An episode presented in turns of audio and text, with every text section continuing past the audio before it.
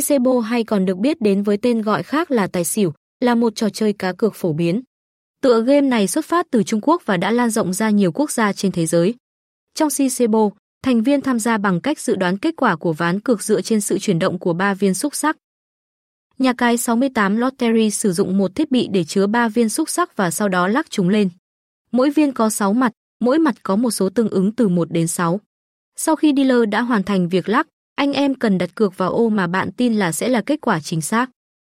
Nếu tổng số điểm trên 3 viên xúc sắc là từ 4 đến 10, người chơi thắng với cửa xỉu. Ngược lại, nếu tổng số điểm là từ 11 đến 17, bạn sẽ thắng khi đặt cửa tài.